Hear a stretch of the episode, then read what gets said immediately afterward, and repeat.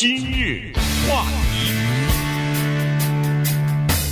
欢迎收听由中讯和高宁为你主持的今日话题。呃，我们现在的这个科技啊是日新月异哈，进步非常快。进入到数字时代的时候呢，呃，生活都发生了很大的改变。呃，包括这个支付手段哈，你比如说，呃，前段时间谁还知道，呃，什么叫做加密货币啊？什么叫做？比特币啊，什么以太币啊，呃，这些加密的货币哈，这些都是不是有有形的？你手上可以呃拿着一张钱来来万呃这用的，但实际上它是一种数码的货币哈，它是存在你的数码的钱包里边，你是没有办法摸得到的，但是它确实是呃存在的，而且是一组一组这个数字哈，所以别人也偷不了，也没有办法伪造。呃，那么这个数码货币呢，呃，逐渐的会进入到交通或者是流通的渠道当中去。呃，前大概就是前两天吧，那个呃，伊伊隆马斯克不是说了吗？Tesla 的汽车在美国市场，你可以用呃比特币呃来付款了啊，这开始了。我相信它是第一个逐渐的可能会进入到更更多的这个商品当中去。那今天呢，我们给大家讲的是另外一个货币，这个货币呢。或者说是这种，呃，应该叫货币吧？这种币的形式呢，它和呃加密货币又不太一样。这个货币，如果你要是用英文来说的话呢，它叫做 non-fungible tokens。嗯。但实际上翻成中文的话呢，呃，现在大概可以翻译的叫做不可替代币。那么这个呢，是和现有的我们手上拿的这个现钞钞票和加密货币都不一样，嗯，这是一种新的形式。你还少说了一个“代”字，它叫不可替代代币。啊、呃，因为这个“代”比较重要，它不是币，它是代币，对不对？嗯、必须给大家打这个预防针，就是这个话题呢，对于我们来说和对于广大的听众来说呢，是一个比较有挑战的话题。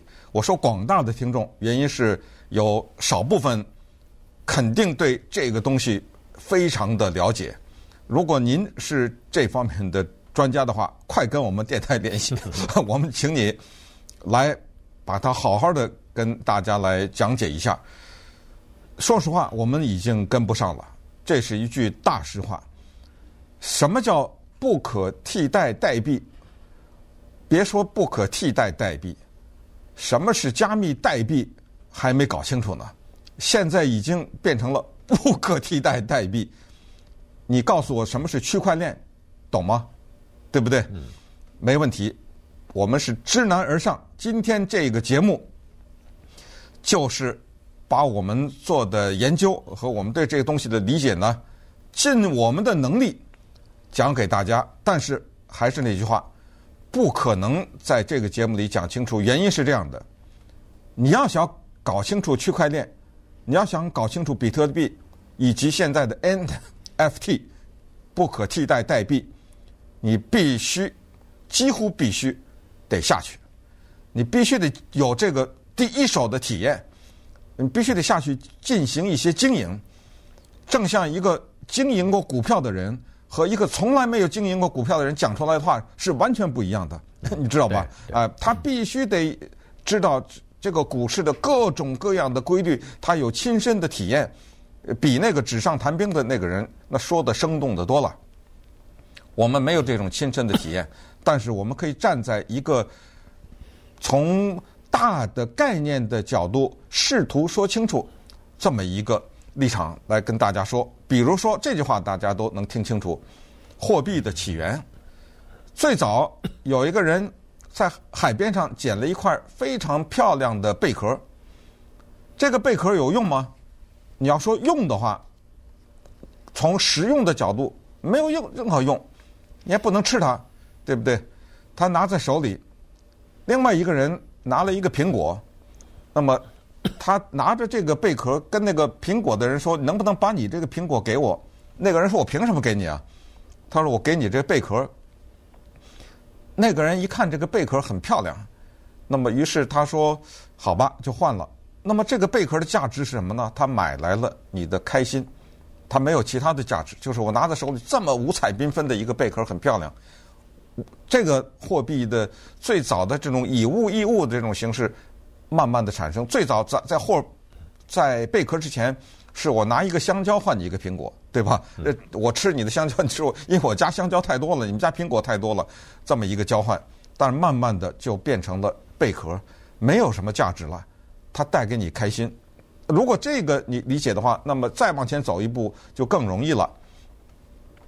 贝壳突然之间它不再是贝壳了，它变成了一种货币。为什么呢？因为这个拿着贝壳的人拿着，然后旁边有一个人呢，他有很多的苹果，呃，他过来找这个贝壳说：“哎，我听说你这个贝壳啊是拿你的一个苹果换来的，哎，我也给你一个苹果，你把这个贝壳给我。”这个人说：“你别开玩笑，我正是因为家里苹果很多，我才不要我的苹果换来这贝壳。”那么那个人说：“那这样吧。”我给你一个碗，哎，我碗我没有。这个拿贝壳人说，再感觉苹果不吃也烂了，可是这碗我可以一直留着。好了，我给你了，拿贝壳换了这个碗，这这是我编的啊，就当时可能不是这个情况，它不就变成货币了吗？对，对不对？对，哎，所以好，那么在这个基础之上，你了解的话，我们今天就跟大家讲这个代币和不可替代币啊。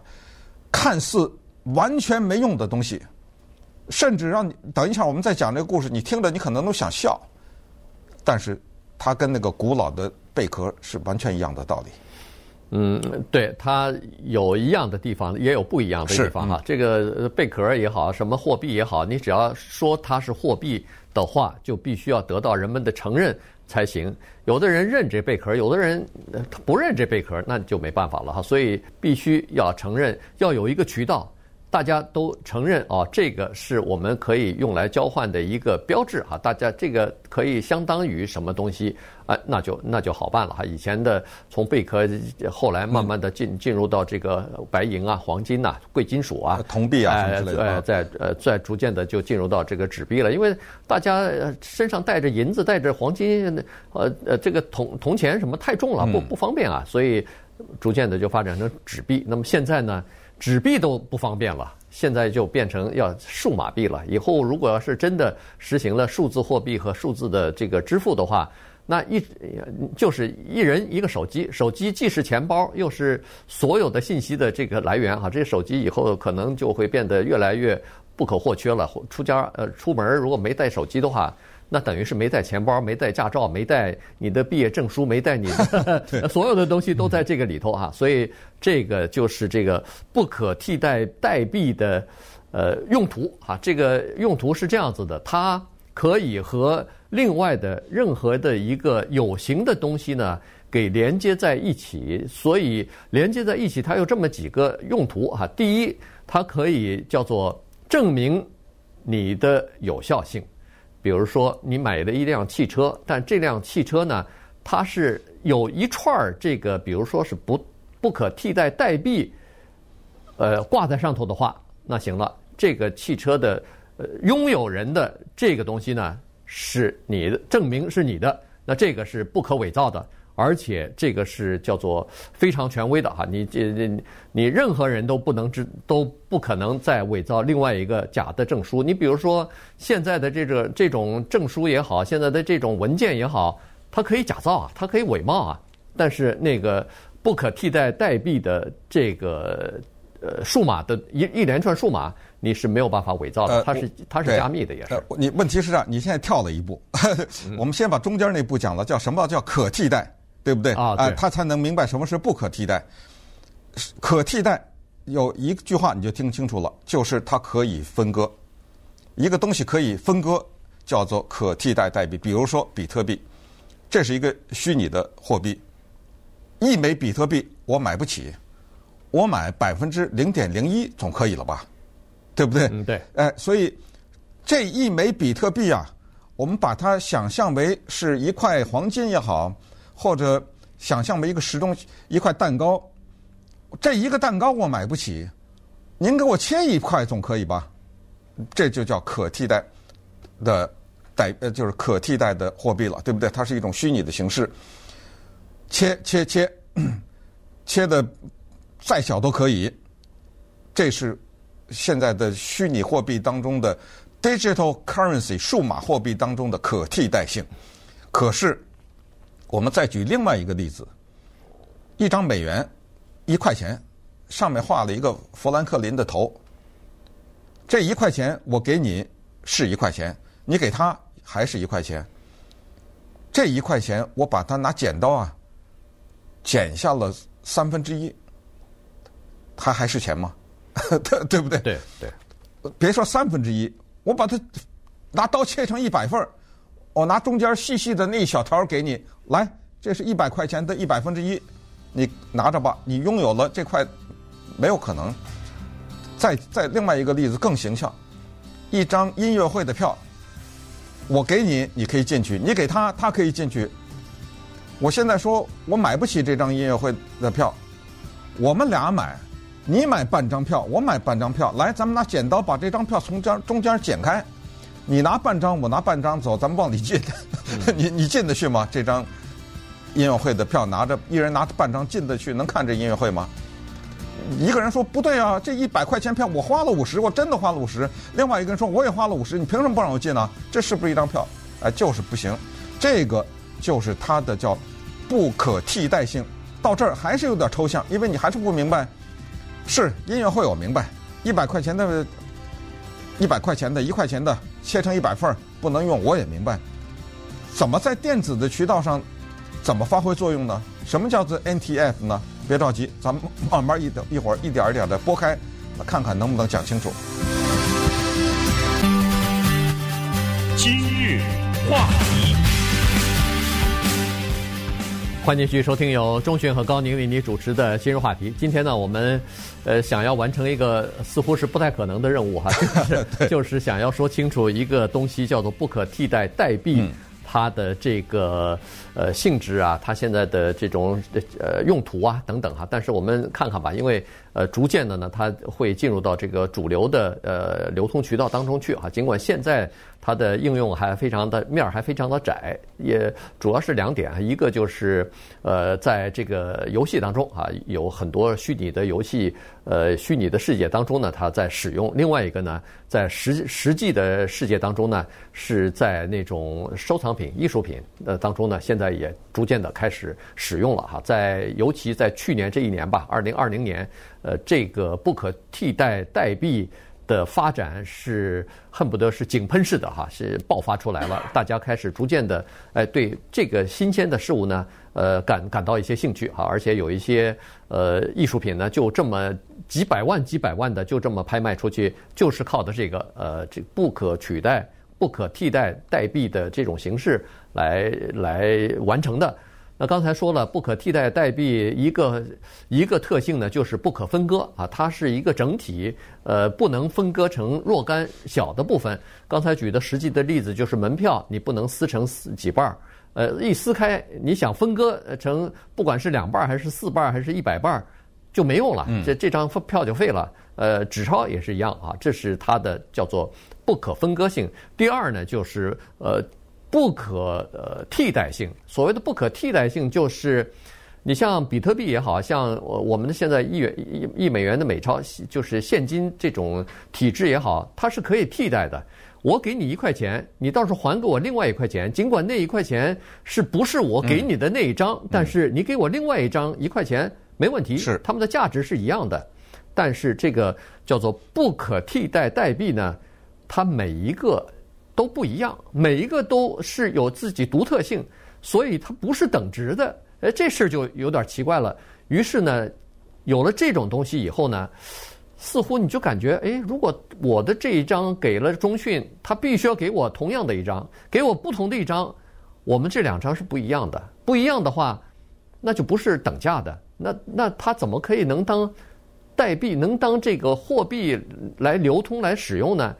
哎。现在呢，它是把这种，呃，不可替代代币啊，和一些呃实质的资产或者实质的一些收藏品、纪念品，呃，给联系在一起了。那么这样一来的话呢，它就可以有了一个叫做独特性。嗯，哎，这个来概念说了，现在来解释。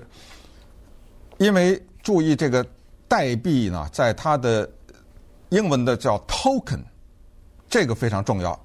我们知道，有时候你从一个停车场出去，你得拿一个 token，拿一个代币，它不是钱，它做的像一个钱的形状，硬币，嘣，往小盒子里一扔，这个停车场的门打开。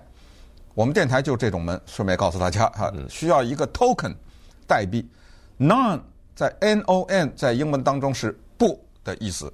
比如说我们常说是非暴力行动，non-violence，啊，这个叫 non-fungible，f u n g i b l e，这个英文字的中文是可替代的，就是这个东西是 fungible 可替代的，所以 n f t 三个英文 non-fungible token，这是这三个字的缩写，不可替代的代币。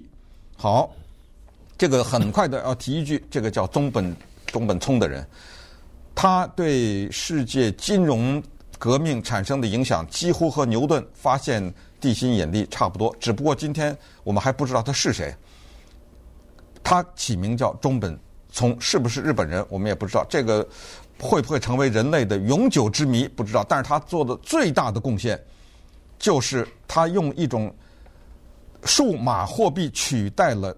全世界的任何一个国家的中央银行，他把货币这个东西真正的民主化，也就是再也没有什么任何的诈骗和任何的有可能在这个货币上做手脚的余地了，因为它太透明。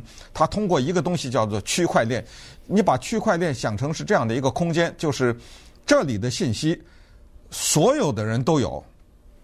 那就完了，嗯，对，你就没有任何一点的制造虚假的和伪装的可能。就最经典的例子，就是高宁借了我十块钱，这个最经典的例子。然后呢，呃，高宁向我借十块钱，借来以后，我跟高宁说：“ 我说不好意思，你实际上那天借的不是十块，是十五块。”然后高宁反过来说：“不是，我一分钱都没向你借过。”这叫百口莫辩呐，对不对？只有我们两个人知道。可是，在这个区块链里面的所有的交易，大家都知道。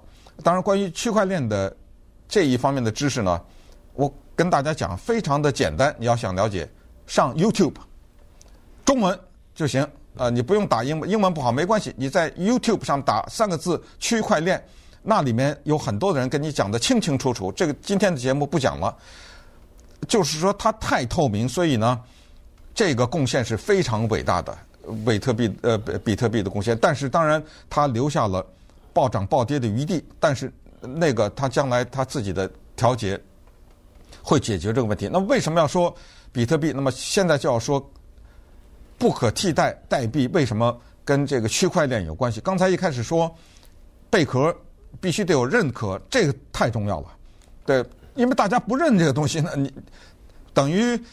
再举一个例子，我我画了一张画，我画完这画，高宁十块钱买了，我我这张画，但是他想十块钱再卖，可能就不行了，对不对？呃，他没有被认可过。那么区块链呢，就是认可这个东西。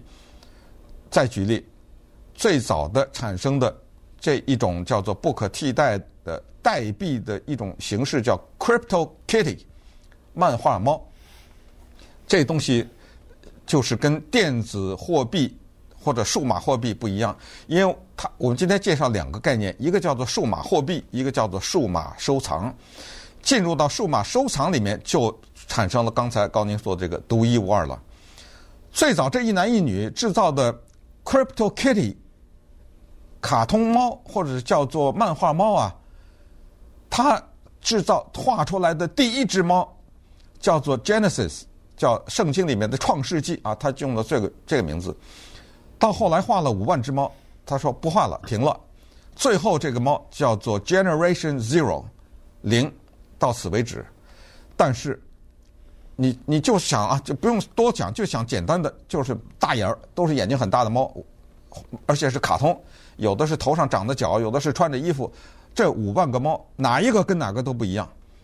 然后呢，这五万个猫，它还中间可以。第一个和第三个交配产生出，所以五万以后还能滋生出来。但是不管你滋生出哪一个猫呢，没有一个是重复的。好了，这个概念你清楚了以后，经过区块链的认可，它可以出售这个猫。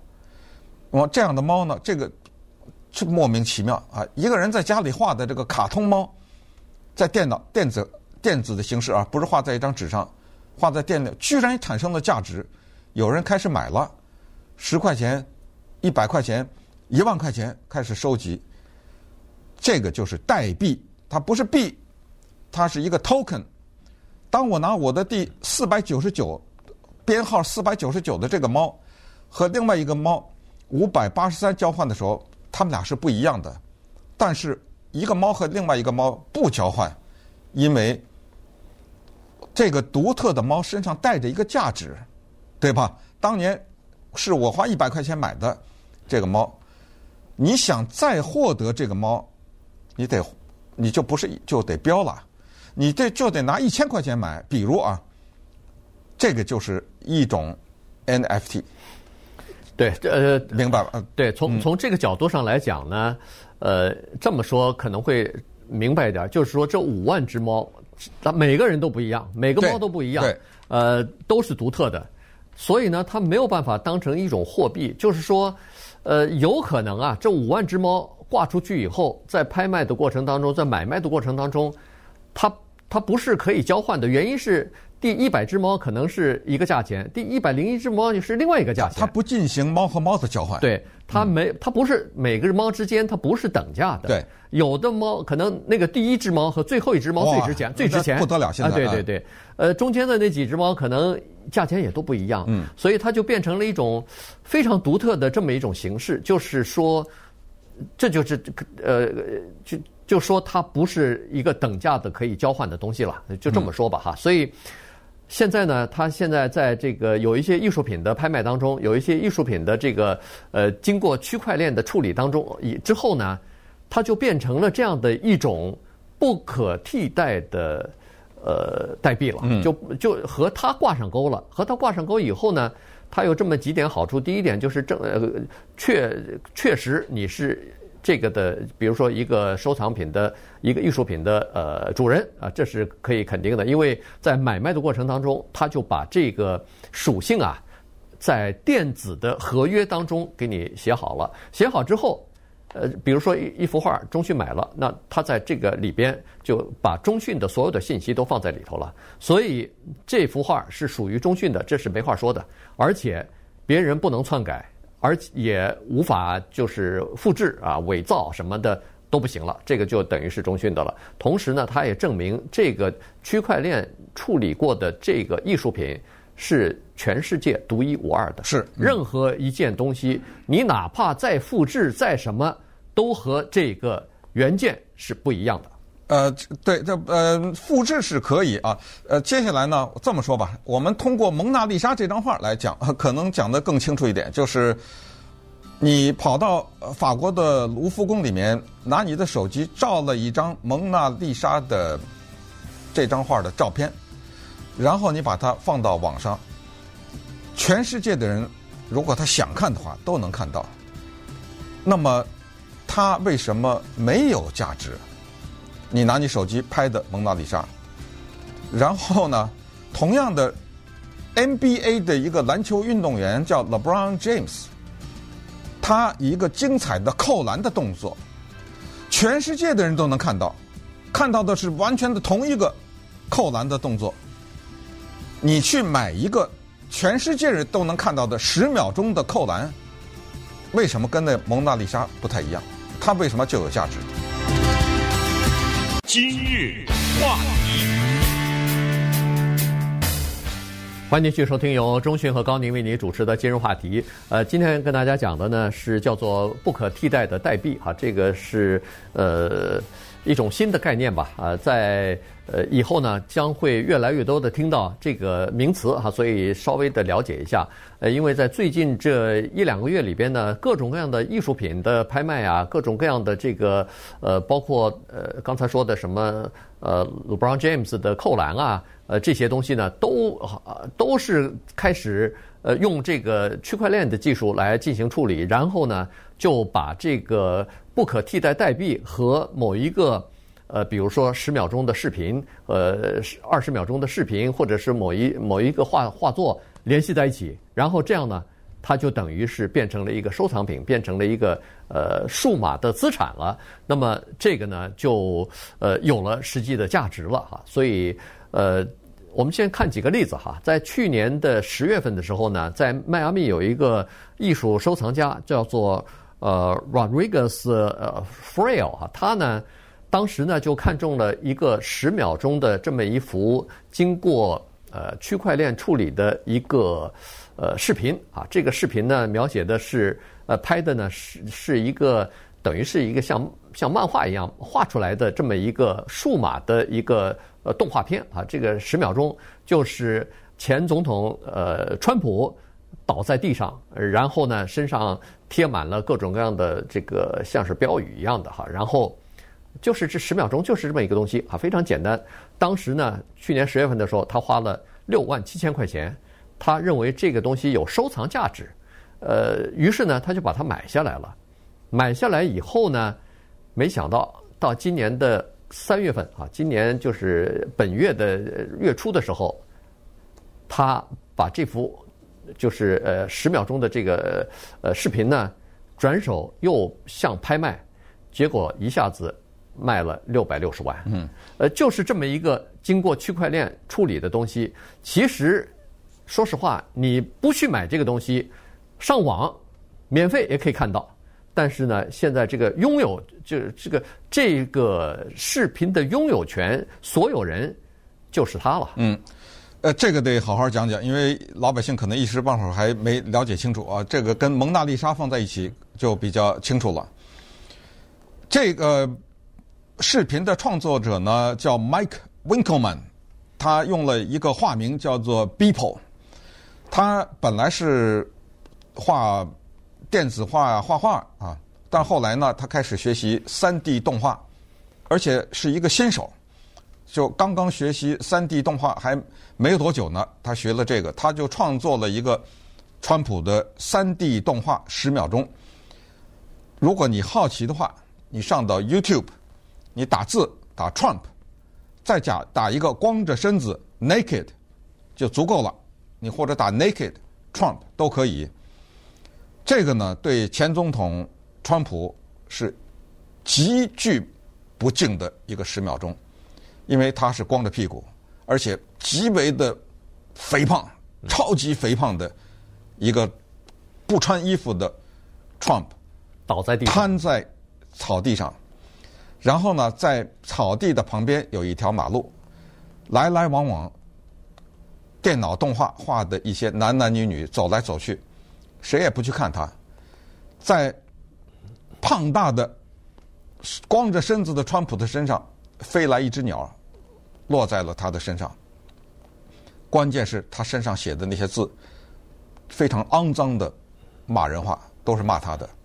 唯一能说的一句是他是个 loser，其他的很多在广播上都不能说的脏话。就这么一个十秒钟的东西。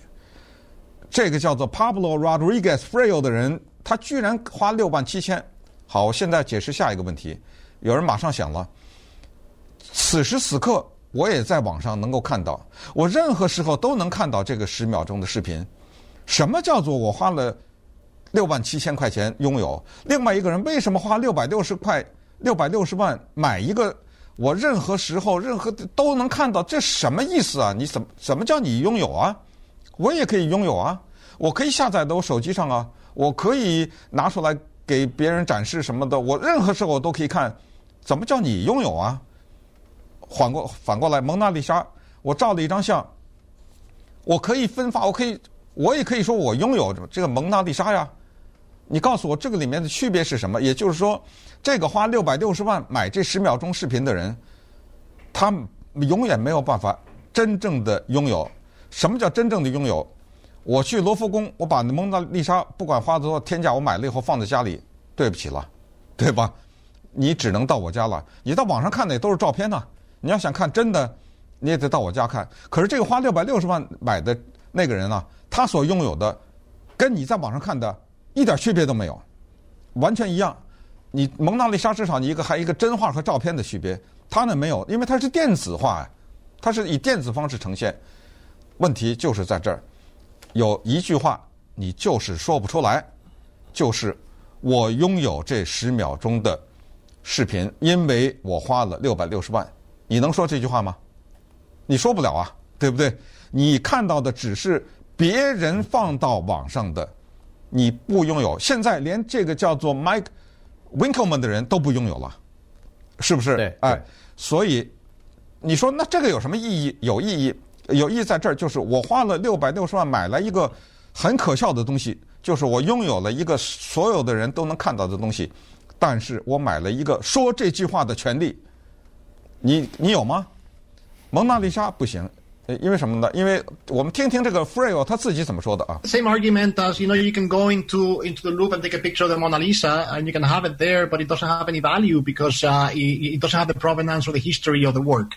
Again, the reality here is that this is very, very valuable because of who is behind. It's a full career of a multi, like a generation career in this space and being the best of the best. 嗯，就是这样，就是你你 去。蒙娜呃，罗浮宫拍了一张蒙娜丽莎照照片，你不能说你拥有这张照片的原因是，你没有这张照片的来源、它的历史以及授权。如果这么说，把这话反过来说，如果今天达芬奇还活着的话，他画了这么一张蒙娜丽莎，是电子的方式呈现，放到网上，全世界都能看掉。然后你花了六百万买，可以，完全可以，经过区块链的认证。你变成了这个地球上独一无二的一个拥有，但是遗憾的是，达芬奇已经不在这个世界上了，对不对？对。你没有拥有这个独一无二，因为你说你拥有，我我完全可以说我拥有，它没有意义了。刚才这个 Freo 说的是，我为什么花六万多块钱买？因为是我知道这个创作者是谁，我知道他的背景，而且我知道这个人是一个很了不得的人，他。他今天能够到这一步，是其实是几代人的积累。等他有一套自己的说法，所有的这一套背景，我都可以拥有。所以，我六百呃，我六万多块钱买那个六百六十万买的那个人，他买走了我的这个权利。对，呃，因为一个艺术品啊，它需要一个传承啊，它需要一个呃。比如说，这个创作人的这故事啊，他创作的这个经历，然后他经过谁的收藏啊，这个一连串的传承是比较重要的。那么，呃，我觉得这个区块链或者说不可替代代币和这个艺术收藏品绑在一起呢，它有这么一个好处是，我们现在的画，比如说是有形的这个艺术品所永远没有办法做到的，就是它。可以拥有这个东西，但是呢，不像是其他的艺术品。其他的艺术品呢，基本上就是说谁买了，这就是谁的了。所以他可以放到他家里头去。嗯，这个艺术品被人买了以后，他只能他自己他拥有，所以他有权自己看。别人就看不到了。当然，有一些人，呃，这个慈善家什么的，他们买了这些收藏品之后，他会借到那个博物馆去，让大家到博物馆去看去。这个是有的，但是基本上来说，他可以收在家里头，不让你看。可是现在的这个区块链认证的这些艺术品呢，它是拥拥有这个艺术品或者一段视频或者一个扣篮的动作，但是你还是可以看到。你依然可以在网上看到和他看到的是一模一样的东西，可是呢，这一点儿也不影响他拥有这个东西，同时，他这个东西的价值也一点儿不影响。以前呢，认为说东西越多，复制的越多，看的人越多，它就越不值钱。原因是你都看过了，谁还去罗浮宫去看真做原品啊？我在照片上，我在电脑上看的比那个还清楚呢。呃，不一样啊，现在呢。是说你拥有的这个东西啊，不是说越看得多你越不值钱。现在是你看的越多，没错越值钱了。啊、对对，那么稍待会儿，我们再把这个概念往前再推一步，争取让你再明白的更多一点。今日话题，欢迎继续收听由中讯和高宁为您主持的今日话题。这段时间跟大家讲的呢是不可替代的代币啊，这个。呃，这个技术呢，逐渐的被越来越多的人呢开始意识到了哈。当然，现在还没有被广泛的接受，但是在呃游戏类的这个虚拟世界当中，以及在有一些呃艺术品、收藏品的这个呃领域当中呢，已经被人使用了。这个技术出来以后啊，NBA 首先看到了它的价值，所以呢，NBA 啊，它有一个网站叫 Top Shop。就是一这叫什么？就是呃精彩投篮吧啊，这这这个网站呢和呃不可呃替代代币的这个技术区块链的技术呢，等于给结合起来了。结合起来以后，就是往往常你在呃 Top Shot 的这个网站上呢，你可以看到 NBA 啊历史上现在的呃。大牌的球星，各种呃明星，他们的扣篮也好，投篮也好，这个最后敲钟的时候，那那那个精彩的片段啊，嗯、然后是都是以视频的方式嘛，呃，都是五秒、十秒、十对对，都是就是最后哎，就是投篮的精彩的投篮的片段。现在呢，它加上区块链技术以后呢，它把这些东西全部等于是在拍卖了。嗯，你可以拥有其中的一个。这个投篮的，不管是 Kobe 的也好，LeBron James 的也好，Michael Jordan 的也好，你想要哪个都要哪个，只不过你要付相应的价钱才可以拥有这个东西。而且你拥有了这个五秒、十秒的投篮的这个视频呢，并不能从把这个视频啊搬到你家里头，搬搬到你的电脑里头，除了你能看，别人都看不了，那不行。所有的人还是照样可以免费的看，只不过。你拥有的一个权利，就是你可以声称，你看的这个五秒钟、十秒钟的这视频，是我拥有的。嗯，因为它跟着一串号码。啊，对，这是区块链给你的一个独一无二的号码。当然，如果你这个可以的话，你就发挥你的想象力吧。那么就是说，我给你举个极端的例子，你就明白。所以，我认为这个不可替代代币这个翻译呢，最大的问题是在最后那个代币的币这个字，他误以为让人误以为这是一种钱。对，应该我觉得正确的翻译是不可替代的收藏，可能更好一点，是吧？呃，就我一说收藏，你就不会往钱那儿去想，因为刚才说了，我不能拿这个十秒钟的视频去换另外一个东西，我不能拿它当钱用，但是我可以拿它当钱卖。我卖了以后拿到那的那种以太币或者比特币，我就可以花了嘛，是吧？是这个意思。我给你举个极端例子，你可能就明白了，就是今天此时此刻今日话题，我们现在讲。我不知道几万、几十万人都可以听到，听不到到网上再去听重播去，对不对？呃，它永远不是秘密，什么人都可以听到。你在土耳其也可以听到。然后这个时候有一个人说：“我要买在八点五十五分中讯讲的这句话的权利，讲的哪一句话？比如说什么什么那句话，如果区块链认可的话就行。对啊，就是这意思。你就就就，如果你这个能力，就什么都可以买卖。”有一个还是这个叫 Beeple 的这个人，就是 Mike Winkelman，他在呃他在十三年以前啊，就有一个想法，就是说如果我开始学画画，或者不是学了，我就开始画画啊，我每天画一张，我绝对风雨无阻，每天画一张，会怎么样呢？我啊弄了个网站，我每天画的这张画呢，我就往上一放，一，第一天的，第二天画二。当然每天画的不一样啊，三就就这样，十三年下来，这个以电子方式呈现，因为他每画的画他都呈现在都画在网上，有的是拿手画，有的就是在电子上，就根本没有在纸上啊，是电子的画。我每天呢，我就一直放了十三年。刚才他已经是那个呃这个川普的那个就是他的，对不对？对哎，他这。十三年画了，画到第五千张，他停了。然后他把这五千张画放在一个平面上，那么我们可以想，密密麻麻的呀，对不对？五千张画呀，挤在一个平面上面，他制作出来一张大画。这张大画就是，呃，左上角是他第五千天的第一天画的，右下角是他第五千张画，可以想象吧？对，这张画你在 YouTube 上，你或者 Google 上面都可以。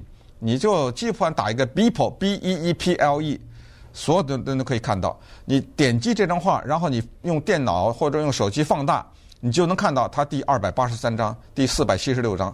你放大啊，慢慢放大，慢慢看都能看啊。好了，他把这个做成一张，然后呢，全世界的人都能看到，随时可以看到。但是你要买它，拥有权，拥有这五千画多少钱？对吧？六千七百多万，对，还还是六千六千九百万，哎，六千九百多万，七千万将近，将近七千万。